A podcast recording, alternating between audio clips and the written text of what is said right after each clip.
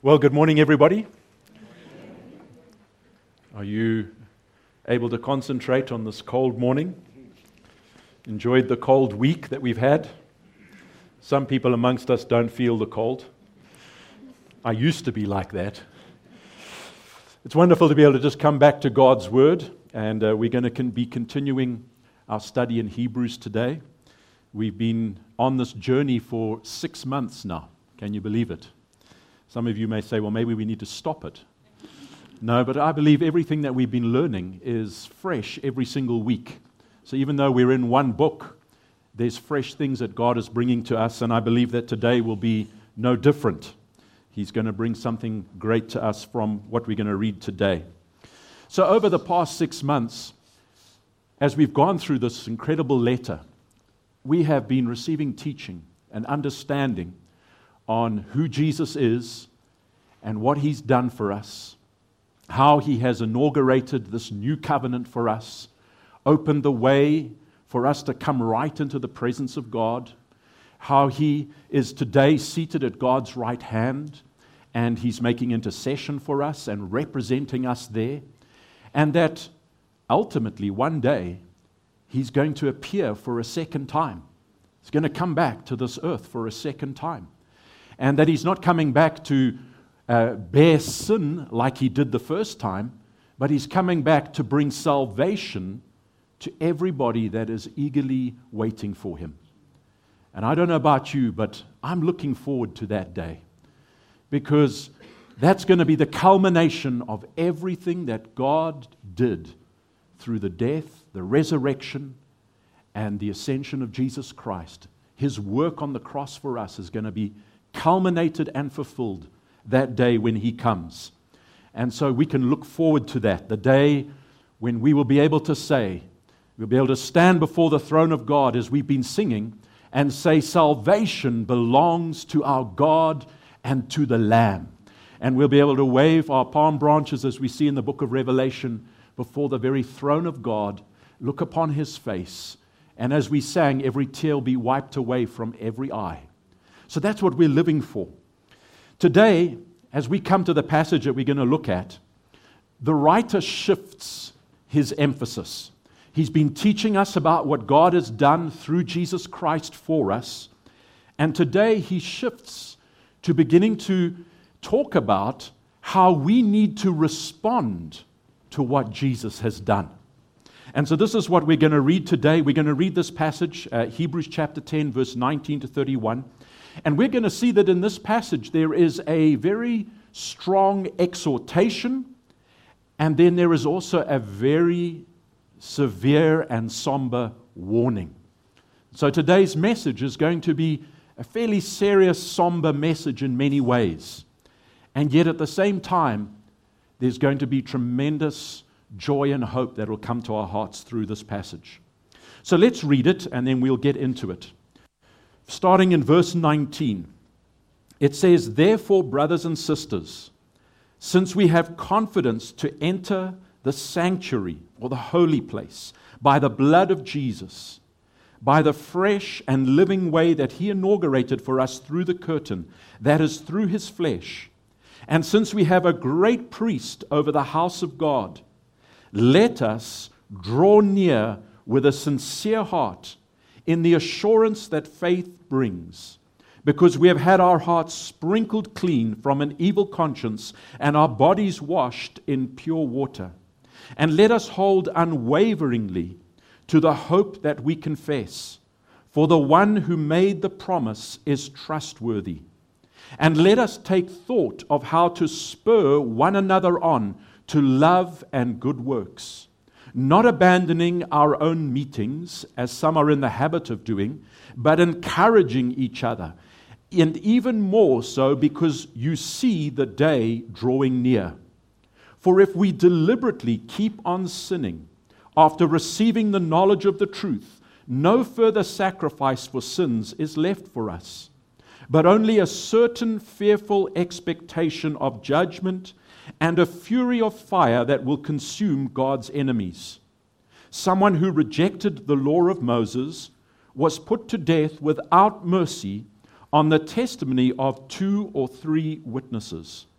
How much greater punishment do you think that person deserves who has contempt for the Son of God and profanes the blood of the covenant that made him holy and it insults the Spirit of grace? For we know the one who said, Vengeance is mine, I will repay.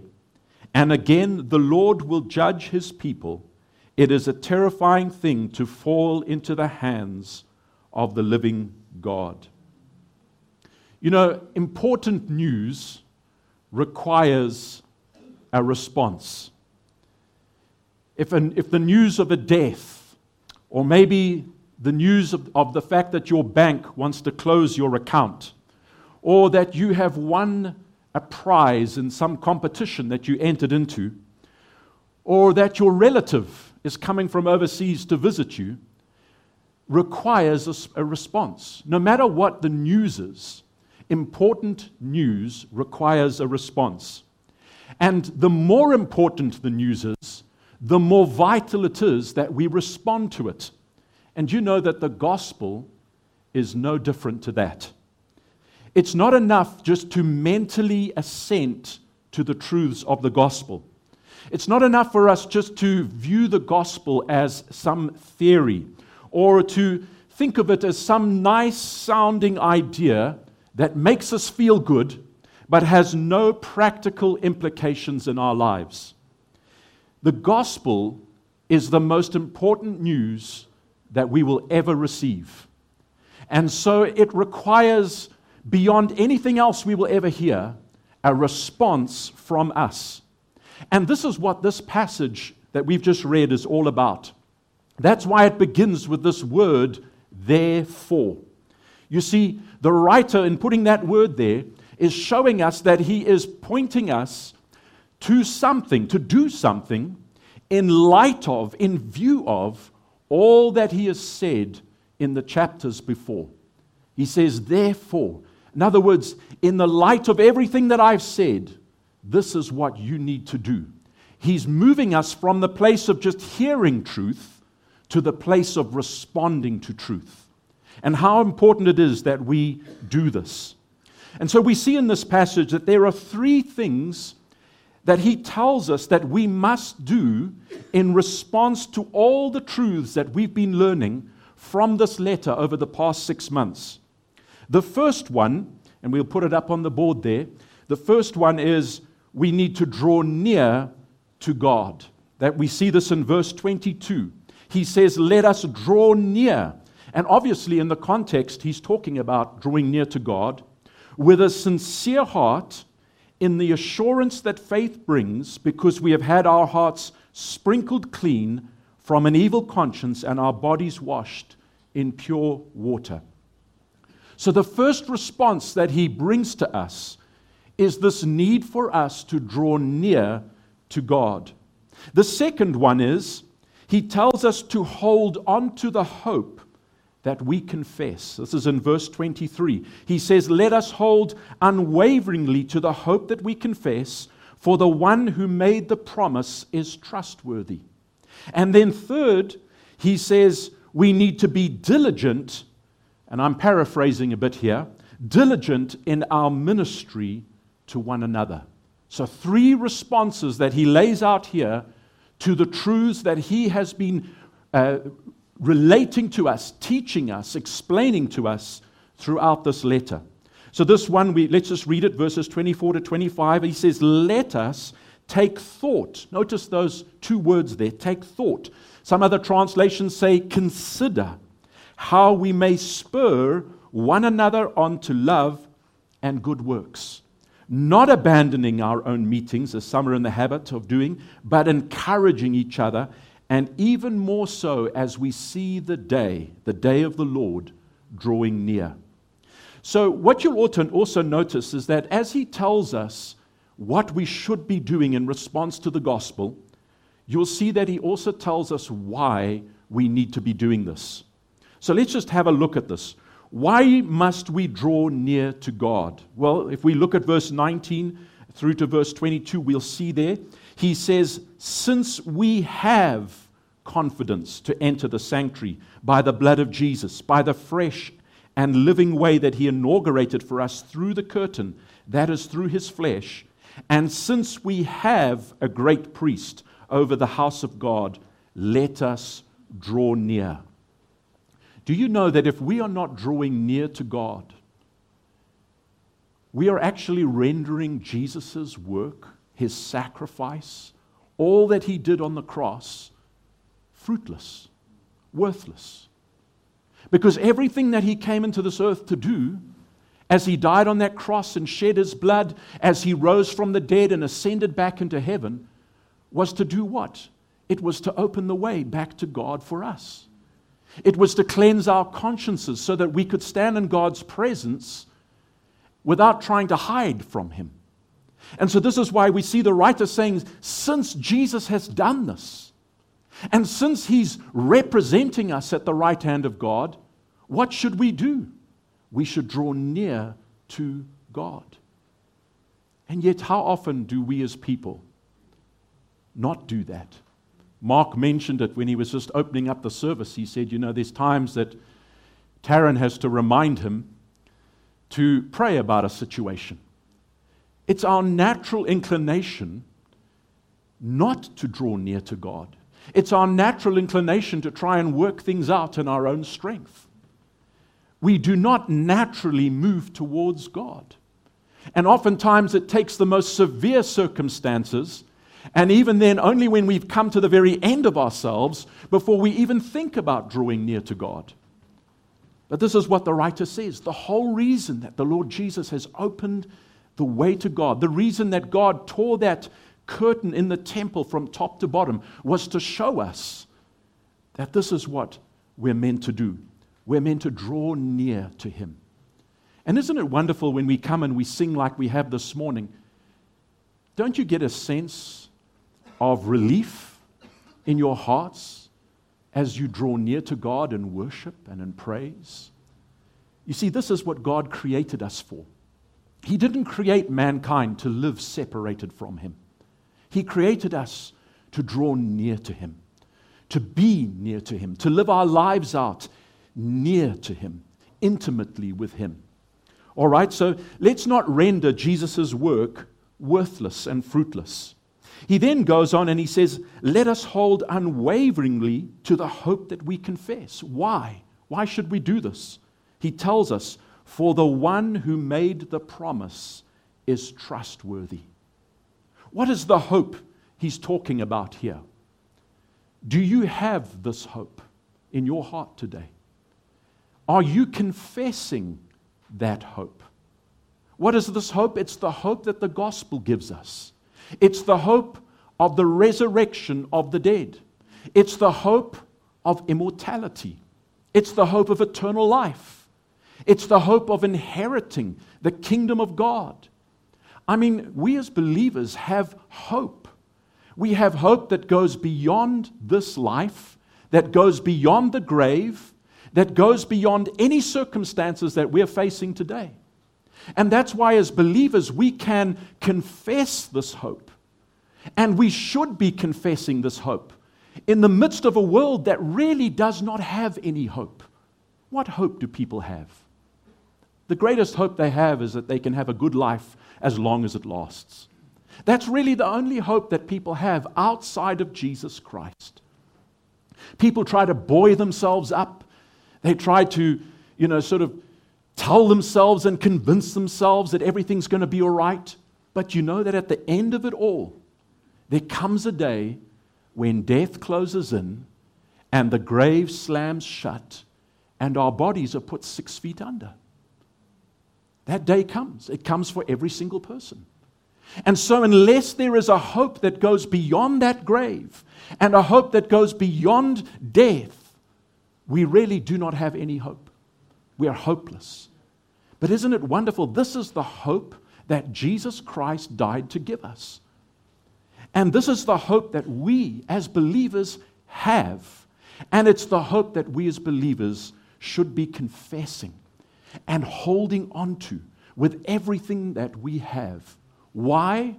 He tells us the one who promised is faithful. God is going to fulfill his promise. Isn't that wonderful? The day is going to come when that trumpet sound will blast, and there will be the cry of the voice of the Son of God, and the dead in Christ will rise. And they will rise never to die again, never to feel pain again, never to face mortality again. This is the hope that we have, and it is real, it is alive. Why do we know that we have this hope? Why do we know that God is able to do this? He raised Jesus from the dead.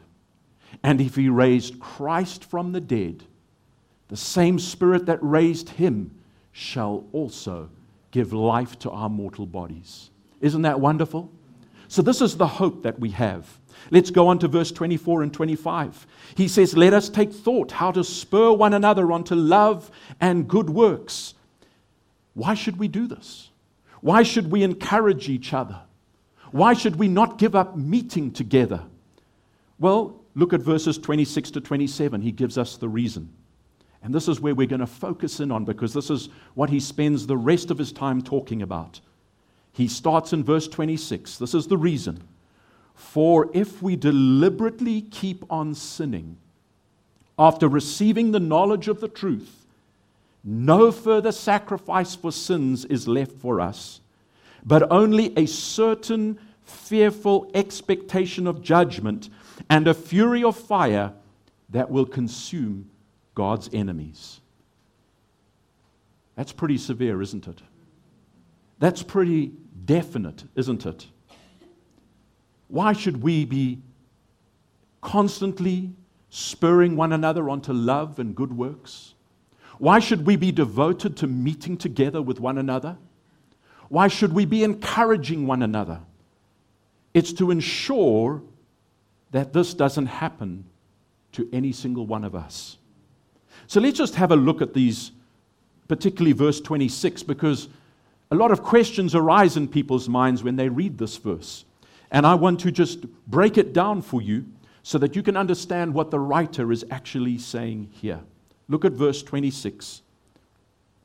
Does it mean, when he says here, if we deliberately keep on sinning after receiving the knowledge of the truth, no further sacrifice for sins is left, does it mean that he is saying that anyone who commits a sin after receiving the knowledge of, truth, of the truth is lost forever? Do you think that's what it means? Well, just notice, I want to point you here to these three words deliberately keep on. Deliberately keep on. And what happened, what these words are pointing to, is they're pointing to the fact that he's not here talking about an isolated sinful act, but he's talking about a predetermined course of action taken by someone who has never really repented. That's what he's talking about. Deliberately keep on sinning. Notice the word that he uses also in this verse. He uses the words we. He says, if we deliberately keep on sinning. You see, while these words that we're reading here are true of people that have heard the gospel and never responded to it, they also can be true of us or of people that come and sit in the pews of a church Sunday after Sunday, week after week, month after month, year after year, hearing the truth but never responding to it. Hearing the gospel, hearing the word of God, but never allowing it to impact their life. Never allowing it to take effect and change them and cause them to align themselves with the will of God. And so the writer here is specifically talking about people that come to church, people that sit in pews, that receive the full knowledge of the truth, and yet never respond to it. And it's with this danger in his mind that he tells us as believers, we have a responsibility towards one another to ensure that this doesn't happen. Do you know that in this letter, this is not the first time that he's actually brought this exhortation to us? In Hebrews chapter 3, verse 12 to 14, you can go up there, look at this. He says, this is quite a number of chapters back. He said, See to it, brothers and sisters, that none of you, none of you in the church, has an evil, unbelieving heart that forsakes the living God, but exhort one another each day. This is something we've got to be doing daily, he says.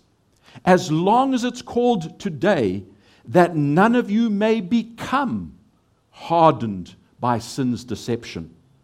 For we have become partners with Christ if, in fact, we hold our initial confidence firm until the end. Do you know that he's going to actually bring this exhortation a third time in this letter later on? Three times in this letter, he's going to tell us the same thing. And you know, when God speaks three times about anything, he is putting great emphasis on it. It's something that he's saying, do not ignore. And why would he be putting such emphasis on this need for us to be constantly ministering to one another, it's because there is a real danger that there might be people amongst us, there might be members of Harvest that fall into this category, that come and sit in the pews, hear the word of God, nod their heads, agree with what's said, and yet never act on it, never respond to it. And look at what he says here. We've, we've seen, if we look up there, we'll see that there are two categories of people that can be found in the church. And we do not want anyone of us to fall into any one of these categories. He says there can be those who have an evil, unbelieving heart that eventually forsake the living God. And then there are those whose hearts gradually over time become hardened. So let's just talk about this a little bit. The former, the former type of person, they're the ones that come into church and they masquerade as believers for a time. When in actual fact, in their hearts, they've never turned towards God. They come to church, they go through the motions, they can put on the display, they can say the right words, they can sing the songs, but in their heart, they have never turned towards God. Their heart has always been away from Him, never wanted to move towards Him. And eventually it will manifest, eventually it will be seen. The second group are those who come and they may sincerely try to serve the Lord and even do so for a, a season of time, but then things begin to happen. Something happens and it causes their hearts to grow hard towards God and towards the church. They fall away, and you never see them again. They never return. They may become offended.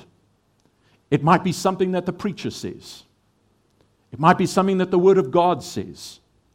It might be some persecution or some stigma that they begin to feel in their family or at work because of the name of Jesus. It might be a relationship with somebody in the church that turns sour. They butt heads with somebody. And so they say, I'm out of here. And they disappear. They leave. And not only do they leave the church, but they abandon the faith. It might be, and this is so common, probably one of the most common things, is they might see hypocrisy in the church. They might see people that stand up here and worship the Lord, but another day they see them doing something, swearing out of their window and shaking their fist, and they begin to say, you know what? These people are not for real.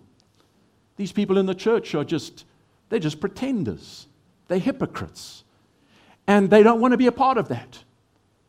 And so they forsake the church but not only do they forsake the church, they forsake the God that the church worships, and the faith that the church holds. And they depart. They fall away from the living God. It might be an unfulfilled expectation that they have of God. And you know, I have seen this over the years. I've seen people that at one time were serving in the church, seemed so committed to God. And yet I've heard later on words come out of their mouths where they say, You know, God has done nothing for me. In all my life, He's never done anything for me. And I remember there was one such person, and I remember saying to Gail, You know, she has never understood the gospel. She's been in church for years and years and years and years, yet she has never understood the gospel. Because no one who's understood the gospel could ever say, God has never done anything for me. It's impossible. You see, even if our world is falling apart, even if everything has been absolutely destroyed,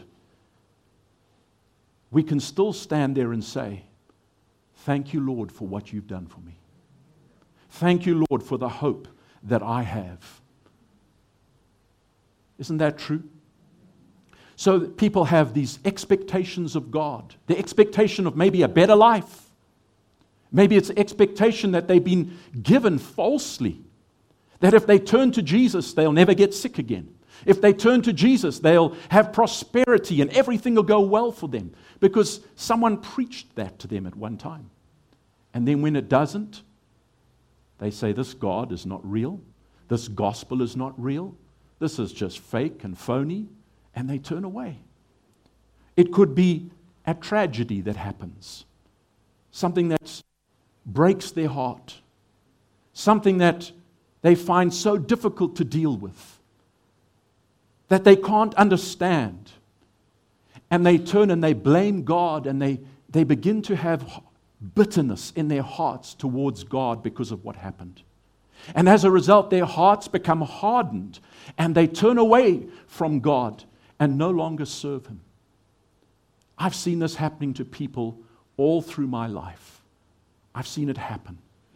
And it breaks my heart to see this happen to people. And so, this is why this warning is coming today. This is why God wants us as, as, a church to be absolutely committed to helping one another, serving one another, ministering to one another.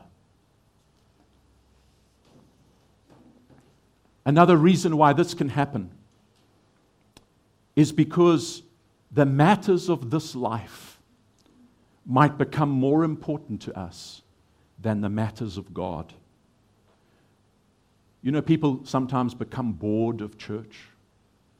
Have you ever become bored of church? You know, it's like we, we want an adrenaline rush every week that we come to church. We want something that's going to just flick that switch, you know. And after a while, we sort of become a little bit inebriated to the truth and not inebriated, inoculated, sorry. a little bit inoculated to the truth. And it no longer touches our hearts the way it used to. The gospel no longer thrills us the way it used to. We become so familiar with the message, it becomes old hat to us. We begin to grow cold. We begin to lose that fervency. And the things of the world just seem a little bit more exciting. You know, going fishing on a Sunday, going biking, climbing a mountain, just seems to give us a little bit more enjoyment than sitting and listening to Ian and Trevor. And so, what do we do? We leave, and, and our attendance at church begins to diminish. We stop reading the Bible because, you know, ah, I, mean, after all, I've already read through the whole Bible twice in my life. So we stop reading it. We stop praying because, you know, we've, I prayed a lot in my life. And we begin to become complacent and apathetic and slowly over time, our hearts begin to harden, sins begin to creep in, we begin, begin to compromise with the world. And if we're not careful, we can find ourselves eventually falling away completely. And so, this is the reason why the writer here is bringing this exhortation and this challenge to us today. And there's a very good reason, and we've already seen it, but let's just look at verses 28 to 29 and we'll see why it's so important that we hear this challenge. He says in verse 28 Someone who rejected the law of Moses was put to death on the mercy of, two, of the testimony of two or three witnesses. And then here are these four or three great words. How much greater punishment do you think that person deserves who has contempt for the Son of God, profanes the blood of the covenant that made him holy, and insults the Spirit of grace? Do you know that it's worse to reject the new covenant than to reject the old? That's what he's saying here. There is worse punishment for people that reject the new covenant than for those that rejected the old. Anybody who does this, he says here, become guilty of three terrible sins. Number one, treating the Son of God with contempt. I don't know about you, but uh, I don't want to fall into that camp. I don't want to stand before the Lord on that day when He's seated on the judgment seat, having shown Him contempt in my life. The second one is he profanes the blood of the covenant. That just simply means he makes the blood of Jesus just like the blood of anything else. He makes the death of Jesus and treats it just as if it was the death of any other person. No difference, the death of Jesus, no different to the death of the thieves that died on either side of him. He profanes the blood that was shed for his sanctification. And thirdly, he insults the Spirit of grace. These are the three sins. Insults the Spirit of grace. And I want to ask you a question today. How would you feel if, because of your love for somebody, you stored up a huge sum of money, sacrificing greatly? to buy a gift for that person that you love. And yet, when you present it to them, there's no thanks. They don't want it. They reject it. They despise it. And they go and sell it to somebody else. How would that make you feel? That's exactly what he's talking about here when he says we insult the Spirit of grace when we reject what Jesus Christ has done for us, when we reject that sacrifice that He's made, when we don't respond to it, when we're apathetic towards it, we're insulting the Spirit of grace. I know that this is a sobering warning today, and, and I, I warned you that it would be a sobering warning. Yet we need to understand the reason why God gives it. And this is what I want to finish up with today. Why does God put such passages in Scripture? Why did He bother? Why does He bother to speak to us? Why does He bother to warn us? Why does He call us near? Why does He correct us? Do you know why? It's because He loves us.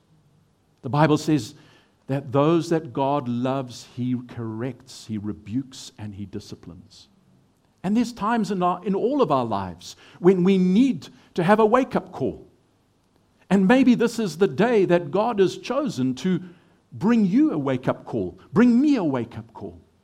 I've had it many times in my life. There's been times in my life where I found my heart was just becoming a bit hardened, a bit casual, a bit apathetic towards the things of God. There's times when I've drifted along. There's times when I've begun to drift away from what God had called me to be. And the Lord has had to come and arrest me, bring me back, wake me up, shake me. And you know, He's used people to do that. More often than not, it's people, fellow members of the body of Christ, my wife, that have come in and said something to me that just brought me back brought me back to my senses. And I pray today that if you're in this place, where maybe you are in your heart, and each and every one of us knows the state of our heart. We know where we are. The Word of God is making it known to us today. If, in your heart you know you're not where you need to be with God today, I pray that these words would cause you to move from where you are to where God is wanting you to be. The reason this warning comes is because God loves us. And it's never been His will, it's never been His intention for any one of us to perish. He wants us to come to repentance.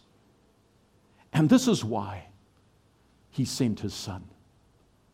The sending of Jesus, the giving of Christ, is the greatest demonstration of love that God could ever show any human being. And every time you doubt the love of God, just look to Jesus hanging on that cross and remind yourself that that's how much He actually cares and loves.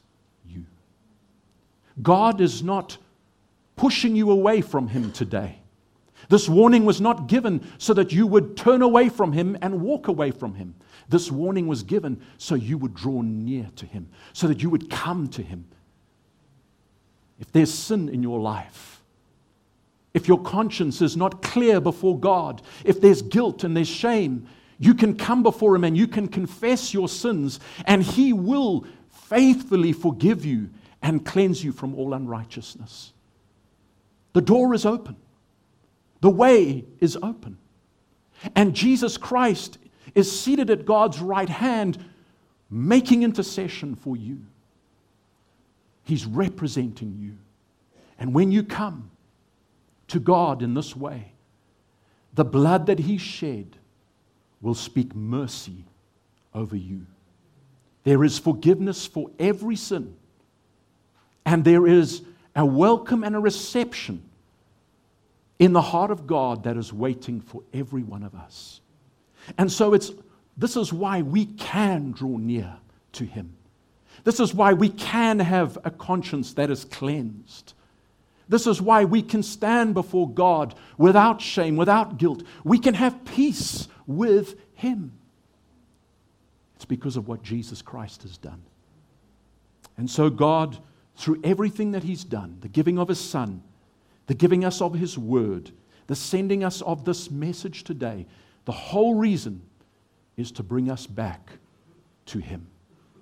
He's longing for us, like that father that waits for a prodigal son. He's longing for each and every one of us.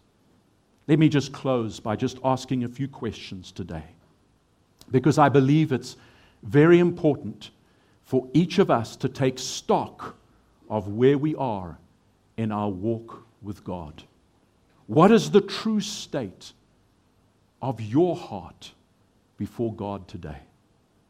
Is it in a backslidden state? Be honest with yourself. Are you in danger of apostasy? Are you in danger of walking away from God?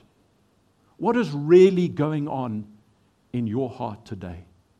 These are questions I ask myself as well. Maybe today you're here in this place and you've never responded to the message of the gospel of Jesus Christ.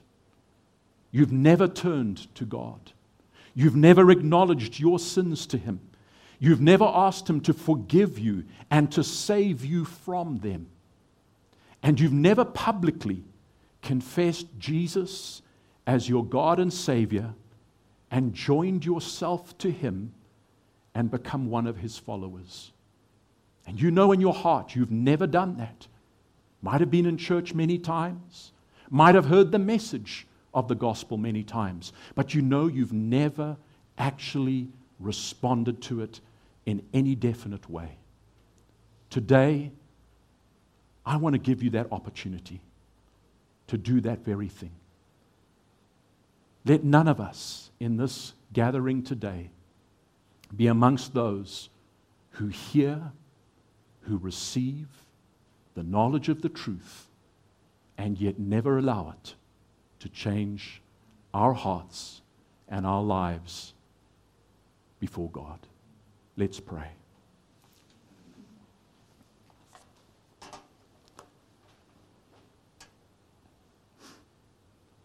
Oh Lord, today, we thank you for this passage of Scripture. We thank you, Lord, that it is your word to each and every one of our hearts. And Lord, I know that there are people here today that this word has spoken deeply to. I know that there may be some, Lord, who are even resisting these words, that in their hearts are sort of pushing them away, not wanting to respond. I pray for each and every one of us here today. Lord, I pray that not one person today would walk away from this building without having made their hearts right before you in whatever way they need to. And so I ask you, Lord, today to help us to do this very thing, young and old, man and woman. I pray this in Jesus' name. I'm going to be here at the end of the service, and any one of you that wants to come up and talk about anything to do with this message, please don't leave without doing it. Come up and see us. I'm sure there will be some of the elders here as well Tony and Mark and Ian as well. We want to help you. We want to help every one of us, everyone that's a part of this church, to be right with God, to have an absolutely clear conscience, to have absolute peace with Him. We don't want anyone coming to church with this facade on the outside, and yet on the inside, things are not what they should, they should be. So I pray today, may the Lord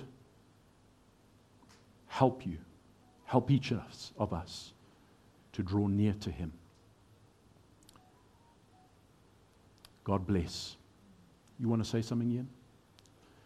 God bless for the rest of you that don't want to come up, don't need to come up. There's coffee and tea there.